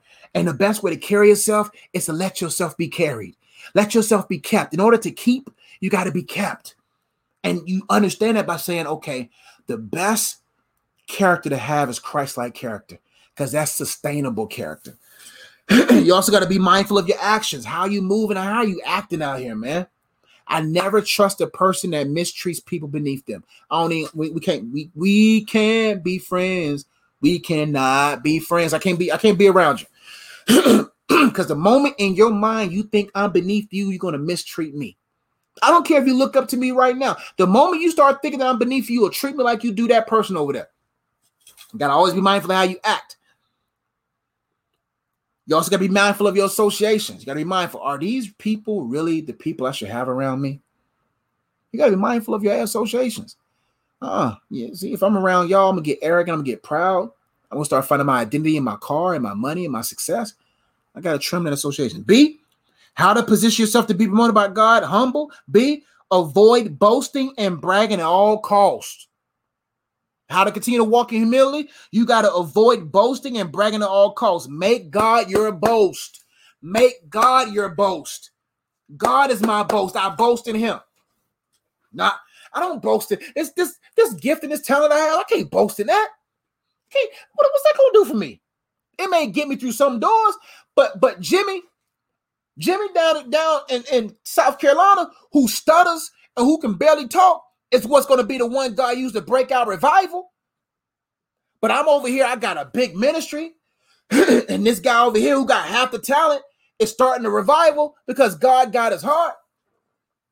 I brag, I, I boast in God. There's nothing in your life that is worth you boasting for. Your money, your talents, your accolades, that ain't worth you boasting in. Uh, your boast must be in God. I make God my boast. I boast in him. He gets the glory. He's the one who gave me the gift. He's the one who gave me the grace. He the one who get the glory. He gave me the gift. He gave me the grace to give it. And now I'm going to give him the glory, because without him, I ain't nothing. You got to avoid boasting and bragging on cause, which means you got to change the way you think. You got to say, you know what? This ain't nothing compared to God. You can have all the money in the world and brag about it. But I don't, listen, I, that's why I don't care about how much money I make, Diane. If I make a lot of money, cool. If I don't, cool. Because eternity's my home, friends. I don't want to live a lavish life down here. And, and when I get to heaven, I, if I if I make it, I'm talking. I'm just talking about theoret- metaphor, the- theoretically, I think it's the word. How many people rich before men but bankrupt towards God? You got to invest where you're going to be forever, my friend. You got to invest where you're going to be forever. Invest where you're going to be forever. That's where you invest your life. I'm going to invest where I am forever. I'm not going to invest down here. I'm going to make all this money here and I can't take a dime with me. I, I can't even take a penny to heaven with me. I can't be like, oh, give me that penny. I can't, I can't even take a penny to heaven with me. I can't even take a dime to heaven with me. So why am I going to invest my life down here? No, I'm going to invest it in heaven. So when I get there, all right, now I can get unlimited wings. Now I, I can afford some wings up here. I'm just joking. I'm just joking. Let's keep going. L, you got to look for ways to serve. In order to stay humble and position yourself to be promoted, you got to look for ways to serve. Because no matter how high you go in life, you're going to have to serve. You get ma- If you get married to be served, you are a disservice to that union. But when you look to serve, you will be an asset to anything and anyone connected to you. In order to position yourself to be promoted as a single person or as anyone, you got to look for ways to serve, because no matter how high you go in life, you have to serve. If you go looking to be served by people, you won't be able to serve in that position for long. I'm telling you. But those who serve, no matter, and they're serving down, like they're, they're, the, they're the C E O, they're the pastor, they're the whoever, and they're serving legitimately, he'll, he'll, be, he'll be held up for a long period of time. She'll be held up for a long period of time. But if you get to that position, that's, I'll be a fool to look at my wife. You oh, you serve me four meals a day, three meals and a snack a day before I do anything for you. What? Let's see how long that marriage gonna last. I don't care about what meals my wife. I don't care. I come here. I serve. I don't think about being served. I don't. My whole focus is to serve. My whole focus is to serve her. God serves me so I can serve her. I'm a resource by which the source of God flows through so that she can blossom as the wife that she needs to blossom to be. But you got to always look for areas serving your singleness, because no matter where you go beyond this stage of your life, g- greater service has to come from it. Another L, listen to feedback. Listen to feedback. Not everybody, not everybody who's critiquing you is a hater, bro. Like a lot of, lot of people now in this day and age, they don't want to be checked. They don't want to be held accountable. They seek for certain types of accountability. Their accountability are yes men. Yeah, that's okay, John. Do it. Yeah, God is with you. No, no. You need someone in your life that's going to check you. Listen to feedback. And what people do, they they they categorize these people as haters, but these people are actually people who are helping them. So no, no, call them a hater so that you can continue to do your sin and do it the way you want to do. When that person is really telling you the truth in love and really correcting you and rebuking you, but you don't want to be rebuked. You don't want to be corrected. I don't mind being corrected. I remember one time, um, it was with this book right here. Do I got the book with me? Yeah. My pastor, Pastor Gould. It was many years ago, maybe ten, eleven years ago. He allowed me to promote uh, my book at the church. He allowed me to promote my book and my t-shirts at the church, right? Because I had t-shirts and the book to go that came together. And I said something that was bad theology. That was years ago. Years ago. I said something stupid. In front of three thousand people, he puts his arm around me. He says, son, you know I love you, but I got to correct you. That's not what the word of God says. In front of three thousand people. I said, man, God, I appreciate that. I'd rather be corrected in front of by in love than to be kept by by by by uh, uh, what I thought was love. You see what I'm saying? Like like like open rebuke is better than secret love. The word of God says it's better to be openly rebuked and be embarrassed in love than to be kept up in a lie, man. So I, every time I look at this book, I'm so glad I was corrected. I'm so glad that I'm accountable to a man that's going to correct me. So I now know how to correct people. That's why most people don't want to be around me, because I'm not this new school type of guy. If you're wrong, you're wrong. Simple as that. I'm going to correct you in love. If you're wrong, you're wrong. People don't want to be told they're wrong. If you want to be right, you got to be told you're wrong. If you want to live right, you got to be, you got to be welcomed being told that you're wrong. You got, you got to be open for correction. That's how God promotes you. Because if you're not open for correction, you're going to be a cult leader. You're going to be leading the cults. Nobody tell me I'm this is God. I'm Jesus. Do what I say. Nobody's above correction. You got to be accountable in order to hold people accountable. Right? E, how to position yourself to be promoted by God or humble. E, enjoy God and others. Enjoy where you are. Don't run from your singleness. Don't run from this season that God has you in. Enjoy it. Enjoy it. God, man, I'm rocking out with you. I got a wife to enjoy. I got a, two moms to enjoy, my mom and my wife's mom. I got my dad to enjoy. I got my siblings to enjoy. I got my nieces and nephews to enjoy. I got my sister-in-law to enjoy. I got people to enjoy. I don't, I don't got time to be thinking about, but I just got to get to this next level. I just got to get promoted. I got No, I'm enjoying God, enjoying where I'm at. Because I'm going to keep working, sharpen the blade, staying a master of my craft. Don't get it twisted. But I'm not, I'm, I'm more, I'm more focused on preparation than I am promotion. So that means enjoy God and enjoy others. That keeps you from being overly zealous. It keeps you from being overly eager to get things in life. That's right. L- love corrects, my friend. Last E, look through empathetic eyes. Look through empathetic eyes. In order to be humble and to position yourself to be exalted, you got to have empathetic eyes. All right. We are at the end of the course. Uh, everyone up under Libby, uh, go ahead and put your questions in. I got time for maybe... Uh, two or three or four questions. I'm going to give you the opportunity to post questions, but go ahead and go to lifework dot teachable dot com and download this worksheet under the Purpose Singleness course. I got some activities for you all. activity is. Uh, this week, I want you to assess your desire, promotions, and your pride. Utilize the worksheet below to do so. Why is, why is it important for you to be humble? Honestly, where do you find your worth or pride in? A lot of great questions that will help you process where you are. So download that now. Um, go to, you can also check out my website, um, i am unplugged dot com, to get more information about the things that I offer.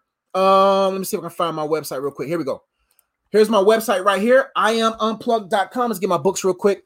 And there you could be able to get books, card games, and resources. You got my first book, Unplug, you can get there. Uh, let's go ahead and minimize that. Books, books, card games. I got a uh, book for those who struggle with soul ties and strongholds, The Purpose of Freedom, How to Untie Soul Tie, Uproot a Stronghold. That book's available for you as well. Got this book for singles and for couples called Dating Prep, How to Date Yourself and Love Your Life Forever. Great questions to ask yourself and ask your significant other to see y'all if y'all on the same page and ready to be promoted by God. Of course, my book, The Purpose of Singleness. Are you whole or full of O's? That's what sparked this course. Also, um, just go to my website, i am unplugged dot com. There you'll learn more about what I offer. Um... There, books. I got card games called Dating Prep Memory Muscle. Um, books there, merch, and get t-shirts there. And as we're talking about t-shirts, my, my niece, I am so proud of her. My niece developed her own, I guess, ministry, entrepreneurial endeavor, where her goal is to build orphanages and help orphans. And so we we had a business session two weeks ago. And, and we really got some ideas out there. And so I told my niece I will be supporting her and helping her uh, with her cause and with her uh, shirts and all that good stuff. So she has a shirt called Purpose and some other shirts on there, um, Christian shirts that really kind of aids towards her goals and, and, and purposes in life. So that web, that t-shirt is available. I will post a, a link in the comment sections below. Um, if uh, supporting her will support her cause, and her uncle and her aunt are so proud of her that she feels the call of God on her life. And I'm here as an uncle, and my wife is here as an aunt to support her. So this shirt right here is a, a great start to her cause. And uh, um, if you are able and feel led to, you can support her there. And her website is right there in the comment section below. And I know she's watching. I, I know her mom watches. Um, but I'm just proud of you, Michaela. Um, keep going and following the will of God in your life. And your uncle and your aunt got you. And y'all going to be seeing this shirt and her other shirts all the time, because I want to support her, as well as you can support our shirts as well. I'll make sure uh, the link is in the description box for those who's watching later on YouTube. But for those who's watching live right now, that link is in the comment section, or um, that link is in the uh, chat box there. And so you, if you want to support, you could do so as well. We'll greatly appreciate it. But let's get some questions real quick. Let's see where I left off. Okay. Give me one second, y'all. I'm going to go get some water. Coach needs some water. I'll be right back.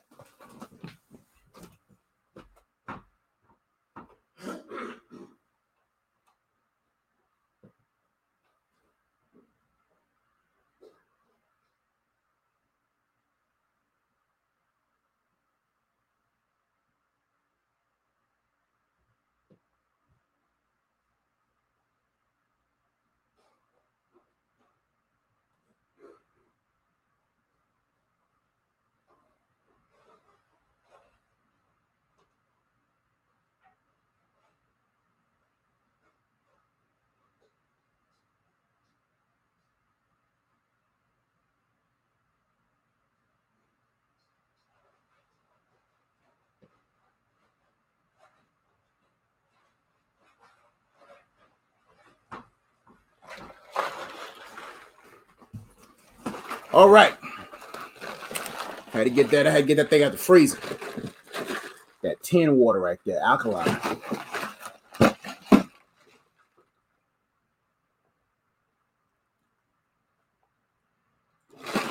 Woo.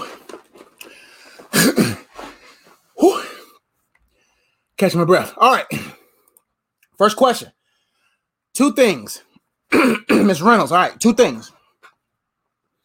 How did the courtship process with you and your wife look? Whew, I ran up them stairs. Give me one second. Whew, all right. Two things. How did the courtship process with you and your wife look? I know it won't look the exa- I know it won't look the exact same. Just to get an idea Whew, boy, just to get a just to get a just to get an idea of a godly courtship, God began placing us together. Let me see if you got you said two things. All right, let's get to the first thing. Two things. How did the courtship process with you and your wife look? I know it won't look the exact same, just to get an idea of a godly courtship. Great question. Well, this is how me and my wife did it. My wife was a G. I was in ministry, and um, her friend brought her to my Bible study, right? And I was like, I stuttered in my message. I heard the story. If you haven't, I'm going to tell you now. I was preaching. Her friend brings in, she had this long white flowy dress, this tank top on, hair and two ponytails coming down like this, shoulders out and whatnot. And I stuttered and I was like, ah, you know, whatever, cool. So I was like, I don't know who this girl is, but I got to know her, right? And then she came another time, and then I, I, my sisters was there. It was funny. And this book right here, you see, see how guys be doing. This book right here, I was like, you know what? She when she came the first time, I didn't give her a first-time gift. You know what I'm saying? I didn't, you know, first-time guest get a first-time gift. You know what I'm saying? And so I was like, you know what? When she come next time, I'm going to give her a free book. Let her know, hey, your boy's an author. You know what I'm saying? So I gave her the book, and I was like, you know, I gave her the book. You know how sisters are. Sisters are surrounding me. I'm like, bro, what y'all doing, bro? Get out the way, man. Coach trying to spit game. And I spit the word, and I'm trying to spit game. So, and then I was like, you know what? Well, here's a free book, and uh, if you don't mind, may I have your number? She was, she pulled her phone out. She was about to. So I knew, I knew. And she was like, no, not right now. Walks out the door, walks to her car. I said, man. And throughout our courtship, we, um, she was very, very, very, very, very serious about who she was. And so our courtship looked similar. We knew that we dated for a purpose. We courting for a purpose. And so what happened was, our courtship was more so we didn't have sex. We both were virgins. Um, we didn't, we didn't, we didn't get down like that. Don't get me wrong. We, we, you know, I ain't gonna get on to our business. But what I'm saying is, uh, but we stayed pure in that area. But our courtship mostly looked like us, um, um just following God. Uh, we put ourselves up in accountability. Uh, we went through counseling. Um, we was held accountable. Uh, one of the good, one of the best things about what we did was we went to accountability early. And the accountability got us prepared quickly. What I mean by that was there were certain things in my life that my pastor brought into light that shine light for me to work in that area. And so in that area, I had to work on that because I had a perspective that says in order for you um, to really marry your wife, you have to have these things in order. That's why I'm telling people courtship without accountability will set you up for destruction. I'm telling you. You got to be held accountable from a couple who is successful. My pastor and his wife have been married for forty plus years. So, so, so, so they know stuff that we don't know. And those counseling sessions, bro, really kept us from getting married prematurely, from getting us entangled in, in certain sins. It really kept us. So our courtship was, she didn't really give me access like that. When we used to go on dates, we didn't go, we didn't go on an official date until after months that we known each other. Like, like she was like, if you want to come see me, I go to school. I, I take classes at U N C C. You can come see me on Tuesdays after class. And I was like, man, she gave me structure for my pursuit. Ladies, you got to give structure to a man's pursuit. You just can't let a man pursue you any kind of way. You must give structure to that man's pursuit. What I mean by that is you give him a place, you give him a time where he gets access to you, right? But before that, before we really got serious, we both took two weeks off and we said, we're going to seek God to make sure God confirms this. So I'm, t- I'm kind of going all over the place, but we sought confirmation first. That we separated for two weeks, sought God, prayed to God. And after those two weeks, we finally knew we were supposed to be with each other. And from that moment, we got very serious about our relationship. We sought accountability. We got set up with our counseling sessions. We stayed committed to the word of God. We stayed committed and asked different questions to really see if we're on the same page. Uh, we, we're on the same page in regard for us to being together, but are we on the same page of development? And those, some of the questions that we talked about are were actually in my book, Dating Prep. And I made this book so people can ask the right questions to uh, to either um, uh, keep the right relationship going or end the wrong relationship. And so what I loved about my wife, she gave structure to my pursuit. She's like, if you really want to marry me, you got to have these things in a row. And instead of her just saying those things, we both agreed to go into accountability so that the accountability can echo, echo those sentiments and echo the sentiments for her to grow in, for her to be able to be ready to be married me, to marry me, to be married to each other. And so first things first, find confirmation. Second step, get confirmation from God. Get up under the accountability God has for that union.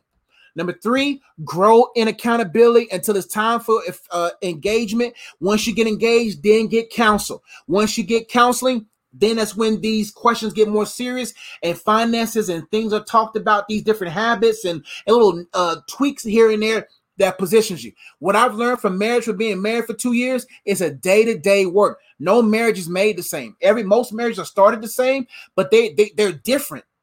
She got a different background. I got a different background, which means that we both got to be dependent on God, right? And so that was the process of our courtship. We'll probably do a video together um, down the road, Lord willing, to kind of go deep in that question. But but our courtship was not was wasn't like the I don't want this courtship or what I'm saying to be idolized. I'm gonna do what Coach and them did. What I gave you is a structure, but the nuances between how differently you and other person is. But I know for us, We what what really helped us was us being virgins. And I'm not, if you're not a virgin, I'm not sitting there saying that, but you sexual purity, let's put it that way. It wasn't virginity that kept us, but it was being pure in mind. I'm not sitting there saying that's the real reason. The real reason for our sustainability was God, God, God, God, God, God. But sex and intimacy has a way of clouding your judgment, or infatuation has a way of clouding your judgment.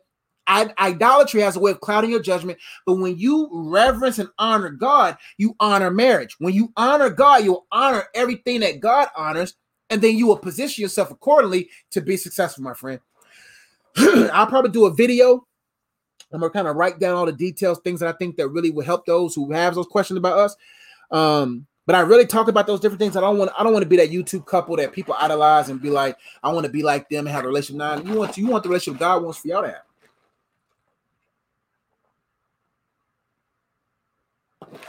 All right, next question. Whew. All right, Vartan, what's going on? How to deal with sexual temptation during my singleness? Great question, bro. Or oh, ma'am, I'm not sure. Not sure about the by the um, picture, but now let's get to the core of sexual temptation or sexual sin. Sexual sin, sexual sin usually stems from a false source. Or um, some wound. Um, sexual intimacy or temptation that leads to sex is just um, a symptom of a more severe problem. Okay. If I teach you to treat the symptoms, the symptoms will only be gone for a season. But if you, through the Holy Spirit, find the source of why you're falling into sexual temptation and sexual sin, then the, when the source issues dealt with, whether it's idolatry, whether it's pride, whether it's uh, abuse, whether it's misuse, whether it's abandonment. And for my sexual issues back when, when it came to pornography stuff, it was abandonment. I was trying to fill that void of abandonment and how all these women left and all that kind of stuff. I was, I was the uh, bo- uh, friend zone guy. I was the big brother Josh. And so I loved hard, man. I was I was corny, yo. I was like, yo, I love you. I, I, I love you. You know, I was just that type of guy, right? But when people kept leaving my life, that abandonment, I was like, bro, y'all gonna leave? This screen ain't gonna leave, right? And so what I was doing was, I didn't know it was abandonment issues, but I was trying to hide or fill that hole with this hidden sin, because at least I felt loved, at least I felt whatever, at least I felt uh, uh, whatever, whatever. But afterwards, you felt condemned. But when God really began to show me that you got an abandonment issue, Josh, and if you don't deal with this abandonment issues, not just that symptom, but other symptoms, idol- idolizing of ministry, this goat complex of being the greatest of all time, all that stuff is going to be prevalent in your life. So my friend, how do you deal? Don't even deal. Deal. The goal is to heal. How do I heal myself from sexual temptation? It's saying, Holy Spirit, what is the root reason of why I keep falling for the same trap? Lord, help me find joy in you in this area. Lord, f- let me find purpose in you in this area. Whatever that conception is, whether it's idolatry, whether it's uh, abuse, abandonment, whatever it is, you got to let God heal that area. You don't want to deal with sin. Dealing with it means like I'm putting a Band-Aid on it. I, I deal with no, I want to be healed from it. And the best way to be healed from it is to find your hope in God in that area that you're struggling with, my friend. And realizing that singleness is an opportunity to channel certain energies, and I won't say energy, certain uh, emotions and certain passions into productivity. So what I did was, and I'm not saying everyone does this, but what I did was I got productive. I, I didn't make my, I didn't give myself too much idle time to fall into certain things. So I said, I'm just going to write books, man. I'm just going to find my purpose. Don't let that be your source of healing that issue.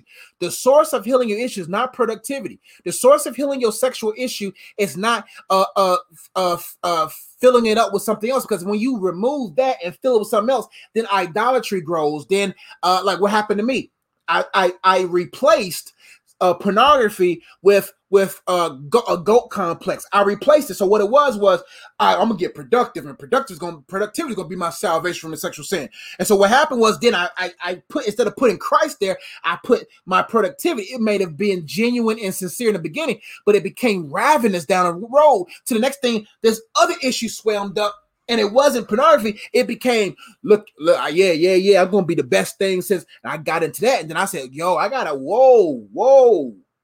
Whoa, Josh, you can't replace that with something else. You got to replace that with himself. You got to replace that with God. So my friend, I want you to get a sheet of paper and write down, what is the source, root reason of why you find yourself falling in that issue? And ask yourself, why don't you have hope or joy in God in that area? And, and ask God, show me how to use my these, these, these, this, this, this idle time. How can I fill this idle time with service to you? Service to you, God. And then you won't end up like me. The first two books was out of, well, not the Unplug book, but yeah, the first two books, Unplug and World War Me, and it was just, just I just got to do something. To get, then I realized, then it started painting away, and now I was like, you know, I'm doing this the right way. That's my best advice for that, man. I can give you five ways, systems, and things that sustains me and sustains you. I mean, sustains me and may sustain others. But that's the first thing. The other steps is having accountability, having someone access to your phone, um. having uh, locks, Covenant Eyes, locks on your phone, locks on your computer, where even if you want to, even when if you want to, you can't. Even if you want to, you just can't, because you got accountability on every level, systems of every level, supported by your sole focus is pleasing God and living for God. Hope to help. That's quick kind of advice I can give you there. All right, it's nine nineteen. What else I got? You welcome, uh, Angela Nelson. You asked a question down below that I'm going to answer.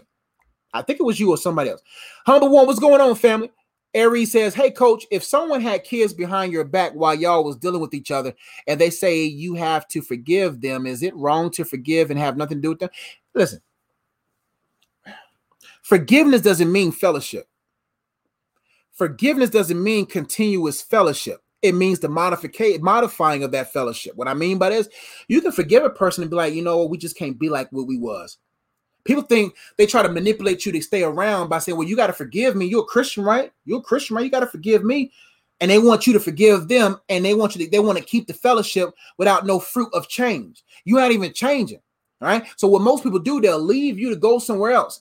And then they'll find out that the grass with you was more was was was organic, and this over here was artificial turf. And so they they come realization doesn't truly mean change. People, a person come to their realization and be like, "Oh, you're you was better for me," and they'll come back to you, but they don't have no fruit of change. So they they came back the same. So forgiveness doesn't mean continuous fellowship. You don't have to. You can forgive them and walk away, move away. You say, hey, we just, I forgive you, but forgiveness is not for them. Forgiveness is for you. Forgiveness is an opportunity to forgive you, to go, give you an opportunity to go forward. And some people that's away from. So I, I listen, there ain't nothing wrong. Forgive them and keep going. Listen, man, that the, the Bible says any place that don't accept you, whatever, dust, dust off your feet and keep moving. That's what I do. Listen, I don't go where I'm tolerated, man. If you tolerating me and I feel it, man, I, I just can't. We ain't, I ain't going to be here. I'm going to go where I'm celebrating. I'm going to go where people actually cherish and honor me. And so, yeah, man, forgive and go forward, my friend. Also, can you explain the conception of Jesus in Mary's womb? Was that a miracle conception, or did Mary and Joseph have intercourse? To nah, nah, uh, uh, like we on Maury, Maury. Uh, Joseph was not the father. Joseph was it? Uh, what was it? Uh, Montel? Or oh, they went to Maury, the Maury show. Joseph wasn't the father. Anatomy wise, you can look at the mother's womb. The blood, the blood of the child comes from the father, right? And that's the that's one thing is important. Even God created Eve's womb. God, even God created woman's womb conducive for His perfect uh, self to be brought through in the in the form of His Son. And so uh, it, Joseph was not the father. The Holy Spirit supernaturally planted a seed in Mary's womb. Boom, blood of the Father, perfect, perfect uh, God blood. Uh, and and he, that's how that's how it happened. Hope they help. But it, Joseph was not the father. Oh, K- K- Kira, thank you for your notes. I appreciate you. Hey, Coach, I am a licensed massage therapist, and I serve in my church as an usher, and I get compliments for them. And my question is, how do I respond with humility as I'm aware that Christ has given? Great question. Great question. To God be the glory. And mean it. Don't be saying that you smile at the same time. To God be the glory. But you're like, yo, I'm, I did that. No, God, to God be the glory. Thank you. But God gets the glory for that. He definitely, that's what I do. When I preach in front of my church, and no matter where I go, and people are shocked by the by what, there's a lot of people, even in my own church, know I was in ministry. I've been at that church since I was twelve years old. Because I don't walk around with a with an advertisement. I don't walk around and be like, you know, have you seen my videos? You know, no, no, no. Even when I walk in church, people are like, man, I didn't know you've been doing this, because I don't advertise it. If if it ain't in front of your eyes, it wasn't meant to be in front of your eyes. I don't force things in front of the eyes of people. If it's not meant to be in front of your eyes, it's not meant to be. So what you do, my friend, to God, to God be the glory. God gets the glory for that, man. God really does geek, man. Thank you. Thank you. Thank, thank them. Thank you. Thank you for your kind words. This is what I thank you for your kind words, but God definitely gets the glory. Simple, simple answer. Thank you for your compliment. Thank you. Um, that was kind of you to say, but God gets the glory for sure. Thank you. God gets the glory. That's what I'll do. Uh, there we go. There's your question I was looking for. This might be the last one. I got to go. Coach tired, man. I worked today. I got to get back, you know, in the swing of things. I was at work today. Then I came home. Uh, then we had Zoom calls for open house. And then that's what, that's why I was a little late. We had Zoom call. Then I took a little brief nap after that. Took about a twenty, thirty minute nap. And I, I mean, I was all over the place. I didn't really have all my links where they need to be. But coach, coach going to be all right. Coach, a question. How important is networking in accomplishing a goal? Great question. Um, let it happen. Just let it happen. Like, like, like networking for me, I don't pass out business cards. I don't tell people what I do. I let people find out what I do, because it's a greater, it's a greater, it's a greater weight on them. If I come to them and I tell you what I do, oh, okay, cool. I've met a thousand people like you. But if you just been around them for a long period of time and you just let God move in certain positions and they find out about you, then the conversation is better than you starting the conversation. It's better for the uh, for them to start the conversation surprised at what you do than to start the conversation telling people what you do. So my advice to you is um, don't worry about networking. Work the work that God wants you to work, my friend. And what I mean by that is just keep doing you, keep mastering your craft, keep uh, personal developing, keep honoring God, keep that thing on the forefront of your life, and your gift will make room for you. It didn't say you make room for your gift. It says your gift will make room for you. If you master the gift, most people master the gab, but don't master the gift. You people got a mastery of gab, but don't have the mastery of gift. So they they advertise, but their products are whack. Master your gift. The Bible says your gift will make room for you. Your gift will do the networking for you. So right now, does coach, I don't email people like, can I speak at your church? No, I never would do that. I only go where God sends me. God is my source. God is my provider. I don't got to go out there and make money. Money is made. You know what I'm saying? So when you understand that, you'll be like, you know what, God, I'm not going to go to these conferences and be like, here's my card. Just go where God leads you. Go where God leads you.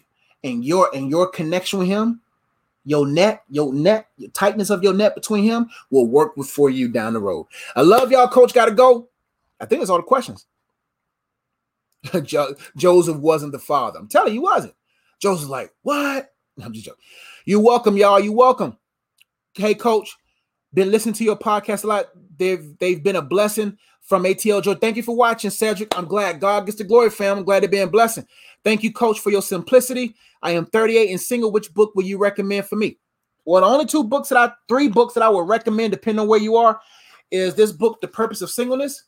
This right here will let you know, kind of really self-examine your life to see if you're whole or full of holes, because you don't want to be a bucket that no matter what is poured into you is poured out of you. If you got soul ties and stronghold issues, this, per- this book, The Purpose of Freedom, will be a benefit. great resource there. Um, just kind of really help you understand how to untitle soul ties, uproot strongholds. And also Dating Prep is a great book as well. Dating Prep, even if you don't got no couple, no person right now, you answer the questions yourself. So when you answer your question, like, okay, what, what, uh, like this question here. Uh, let me see. Let me find one. Uh, like a question. What are your thoughts on waiting? Okay. Yeah. What are your thoughts on waiting until marriage for sex? Or how do you handle temptations? So what you do is, um, you, there's questions here that really helps you with this. Um, how do you respond when tested and tempted? Poorly, fairly, or properly? What do these results say about what's in your heart? What do you need to do to pass these tests and to avoid these temptations? These are questions you can answer for yourself so that you will position yourself to be dateable. I love y'all. You know, Coach Do, I'll be doing more lives now. Um, I'll probably do some more little, little, little uh, reminders and some daily plays as I get my rhythms up. But again, make sure you check out my niece's t-shirt. Man, we're so proud of you, Michaela. And so uh, check out her shirts. Um, so, I mean, we got, we're gonna, we want to, we want to, we want to bless her so well. Bless her so good. And you get a t-shirt out of this. We want to get, we want to show her how God will provide and God will bring a, a community or family to help support um, our youth's dreams. And so um, you don't got to do this for me. Um, but um, if you feel laid in your heart, man, y'all check out th- this t-shirt for her. Um, her proceeds will go into helping her really process and develop Um, how she wants to support orphans and build orphanages. We're in the beginning stages and we, we're developing it, but make sure you check that out. I just, I'm going to post the link again in the comment section so that you all can be able to check her shirts out. And for those who are watching a little bit later on YouTube, the link is in the description box in the comment section below. Coach loves y'all. Uh, I think that's it. Check out the Good Guys podcast. We have some videos we posted out recently, and uh, I'll see y'all next time. Peace.